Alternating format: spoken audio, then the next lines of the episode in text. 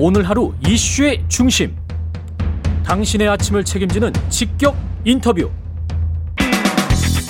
여러분은 지금 KBS 일라디오 최경영의 최강 시사와 함께하고 계십니다.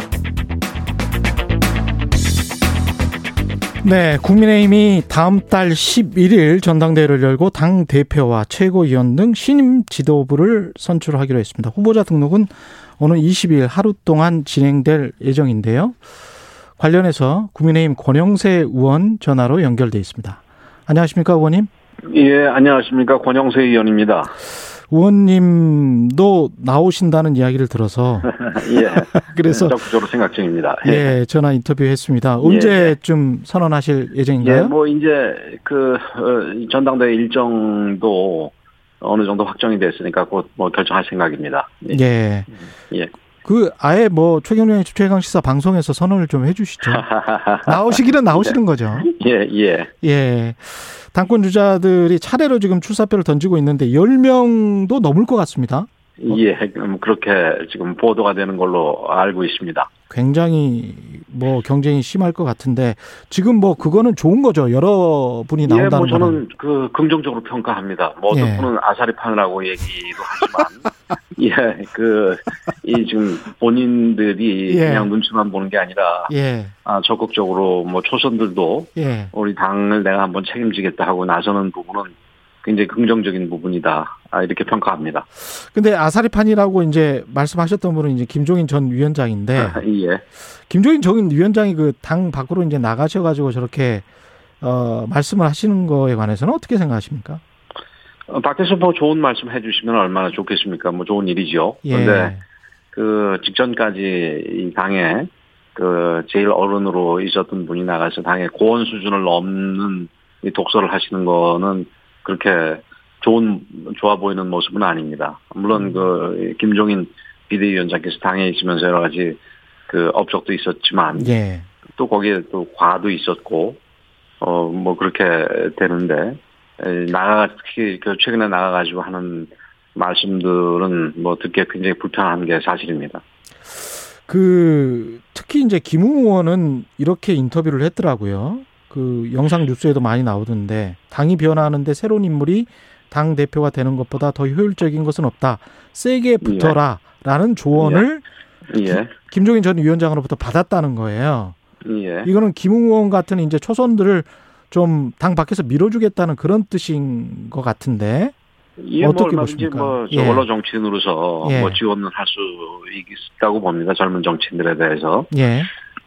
근데 이번 그 전당대회 우리 당의 전당대회는 이게 그 전당대회에서 뽑히는 지도부가 무슨 일을 하는 해야 하는지 그이 어떤 소임이랄까 임무랄까 이런 측면에서 그 이 누가 적임자겠느냐 이런 음. 평가가 필요하다고 봅니다. 예. 어, 이번 뭐 전당대회는 뭐 누가 뭐래도 이거는 그 이 다음 대선 내년 3월 9일 날 있을 대선을 지휘하는 지도부 아니겠습니까? 예. 그 대선이라는 것이 굉장히 이, 이 복잡하고 어려운 과정이고 또 여당 입장에서는 뭐 보수를 괴멸시켜서 뭐 100년을 집권하겠다는 분들이니까 그 엄청나게 공격적으로 뭐 과거 저기 김대엽 사건이라든지 기양건설 사건이라든지 또 최근에 그 사칠 보궐선거에서 그 박영선 후보 측이 오세훈 시장한테 한 행동들을 보면은 엄청난 공격들이 예상이 되는데 예. 이런 부분들을 잘 그, 관리해 나가고 이러려면은 그리고 또 그 전에 이제 우리 더 우리가 더 튼튼해지기 위해서 그 짧은 시간 내에 개혁을 이뤄내서 우리가 국민들의 지지를 받는 이 신임을 받는 그런 정당으로 만들려면은 단순히 패기만으로는 부족하고 경험과 경륜이 절대적으로 필요하다. 저는 이렇게 생각을 합니다. 그래서 그런 점에서 음. 뭐 김종인 그 비대위원장의 얘기는 젊은 정치인들한테 일반적인 그 격려일 수는 있어도 예. 우리 당이나 그 이 지금 현재 전국 상황을 고려한다면은 뭐 이렇게 그 전체를 다 액면 그대로 받아들일 일은 아니라고 봅니다.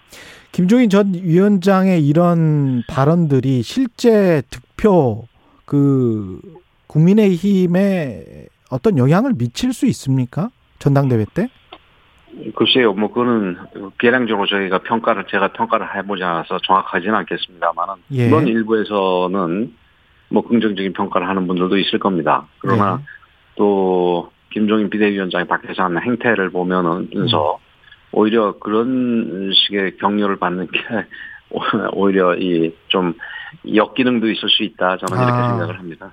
그렇군요. 당내에서는 예. 예.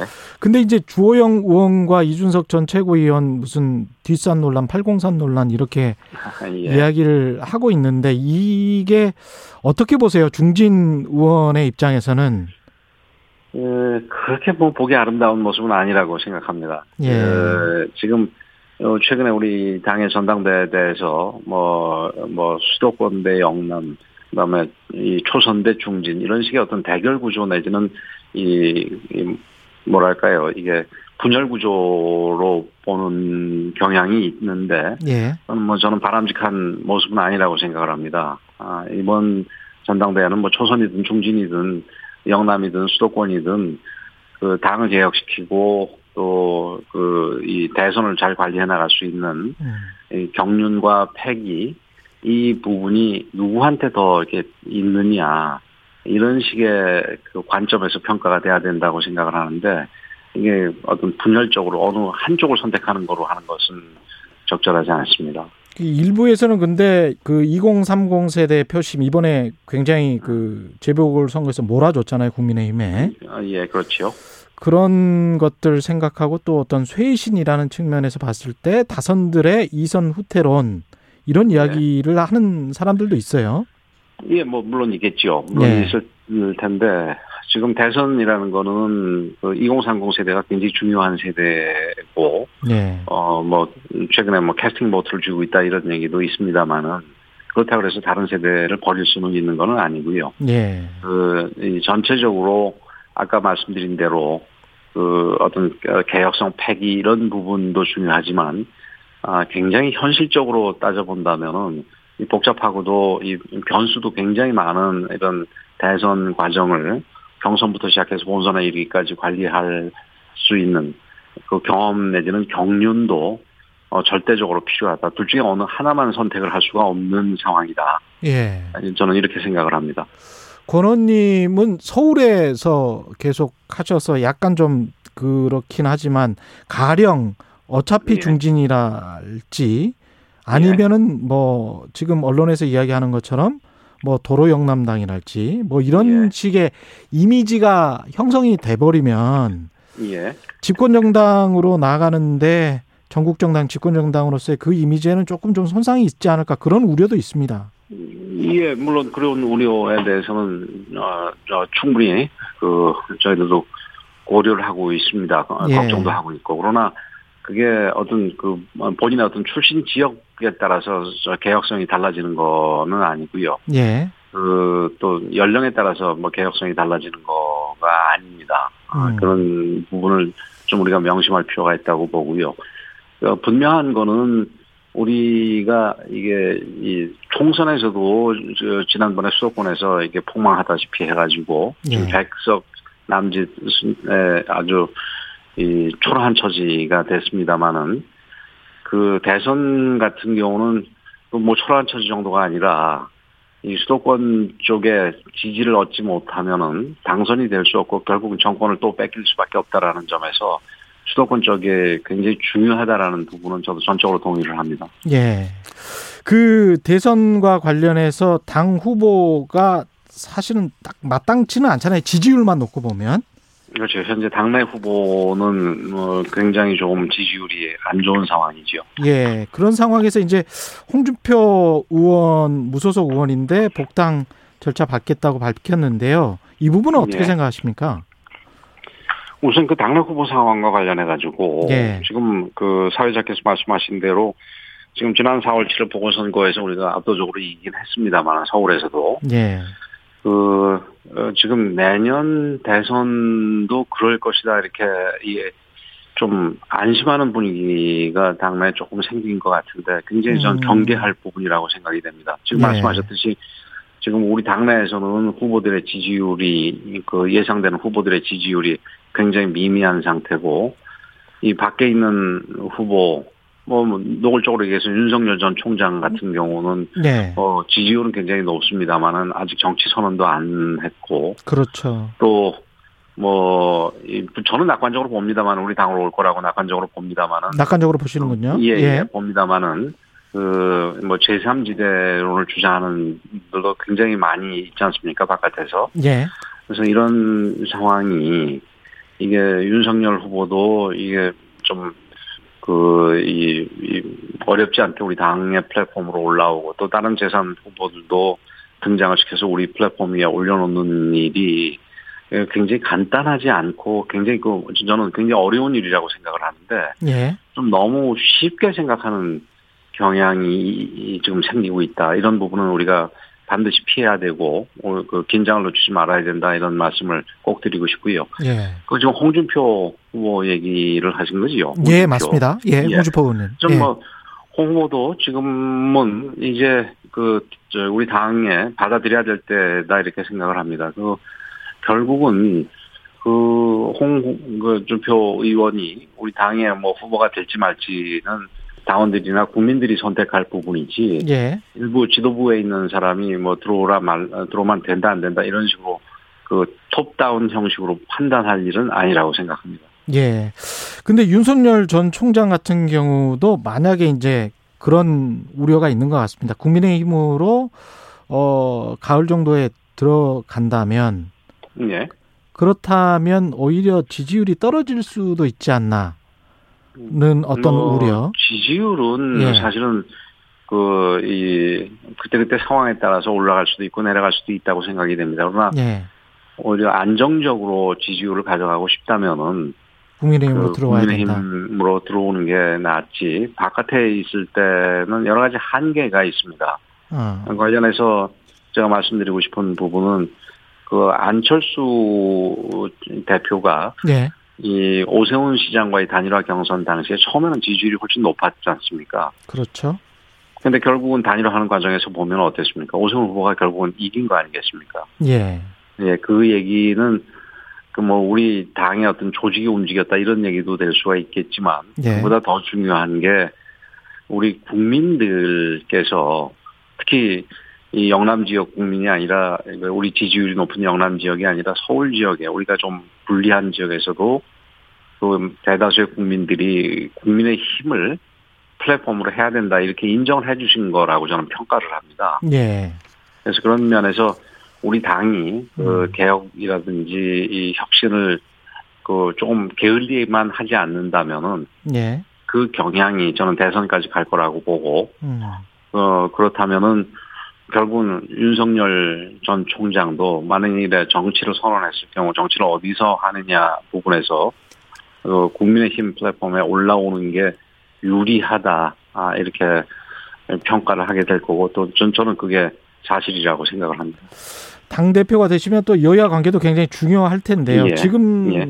상황이 이제 인사 청문 보고서 재송부를 대통령이 국회에 요청한 상황이고 음. 이게 어떻게 지금 권호님은 생각을 하세요? 이게 임명 강행하겠다는 시그널입니까? 아니면은 뭐라고 생각하세요? 저는 뭐 그런 취지가 조금 당겼다고 보는데 굉장히 저는 우려스럽게 보고 있습니다. 예. 지금 여론조사를 보면은 예. 뭐 우리 대통령께서도 뭐 걸핏하면은 국민의 뜻에 따른다고 얘기하지 않습니까? 특히 사면과 관련해서. 예. 근데 그 국민의 뜻이 그 김부겸 총리부터 시작해서 세 명의 장관 후보자 모두에 대해서 음. 그 부정적인 반대 여론이 훨씬 높습니다. 예. 특히 임혜숙 후보자 같은 경우는 어느 여론조사 같은 경우 반대 여론이 70%가 넘습니다. 예. 근데 이런 상황에서 그 강행하는 거는 저는 그 국민들한테 정면으로 싸우자고 얘기하는 얘기밖에 안 된다. 예. 아 저는 이렇게 생각이 되고 예. 그래서 김 뭐 김부겸 총리 같은 경우도 뭐 우리 당일강에서도 뭐 사람은 괜찮지 않냐 이런 일부 평가도 있지만 음. 전 라임 사태나 이런 그 청문회 때 제기된 의혹이 해소되지 않는 이상은 예. 임명하는 게 옳지 않다 이렇게 생각을 합니다. 관련해서 제가 한 가지 말씀드리고 싶은 부분은 예. 지금 총리가 어쨌든 임명이 안 된 그 새 총리가 임명이 안 된 상태 아니겠습니까? 예. 그런 상황에서 정세균 총리가 음. 전 총리가 전 총리. 예. 아, 예. 아무리 그 본인의 정치 일정이 급하다 하더라도 이런 식으로 후임 총리가 임명이 되기 전에 나가버리는 거는 굉장히 무책임한 일이다. 지금 아. 총리가 공, 공백 상태 아니겠습니까? 아, 그것도 그러네요. 생각을 해보니까. 예. 보통은 장관 후보자가 국회에 계류가 돼 있으면 지금 보통 하, 하잖아요. 그렇죠. 장관들은. 그렇죠. 총리도 마찬가지였죠. 예. 그것도 근데 이런 식으로 어. 뭐 본인이 뭐 대선 후보를 하기 위해서 급해서 일찍 나가신 모양인데 음. 그뭐 총리도 뭐 저- 저기 그저 지금 뭐 아, 지내셨고 그다음에 예. 국회의장까지 지내셨으면 경륜이 아주 많은 분인데 예. 이런 식의 어떤 선사후공의 태도를 보이는 건 음. 저는 그 절대 귀감이 아니다 음. 귀감이 될 수 없다 이렇게 생각을 합니다. 알겠습니다. 마지막으로 이제 당 대표 출마를 하시니까 내년 대선까지 네. 전략도 세워야 될 거고 어떤 부분을 제일 고려해야 된다고 보시고 왜 권영세가 당 대표가 돼야 된다 이렇게 생각을 하시는지요? 음, 첫째는 이제 뭐 우리 당이 좀 이렇게 개혁을 해야 되고 두 번째는 대선 관리를 잘 해야 된다고 생각을 한다고 말씀을 드린 바가 있는데 예, 그제 경우 수도권에서만 4선을 했습니다. 그렇죠. 그래서 그런 면에서 뭐 개혁 그리고 또 개혁 당 개혁에 대해서 끊임없이 주장을 해왔던 사람으로서 개혁성도 충분하고 예, 또 무엇보다도 대선에 한 세 번의 대선에서 핵심적으로 관리해서 두 번은 승리를 이끌어냈고 음, 그다음에 2017년에 반기문 총장님을 도우면서는 뭐 실패를 했습니다마는 예, 저는 오히려 어떤 면에서 그 실패 경험이 지금 상황에 자산이. 굉장히 적용이 될 수 있는 사례다. 예, 아 그렇기 때문에 그런 그 경험이 예, 그 우리 그 내년 대선 승리에 예, 도움이 될 가장. 큰 도움이 된다 이렇게 생각합니다. 국민의힘 권영세 의원이었습니다. 고맙습니다. 예, 고맙습니다.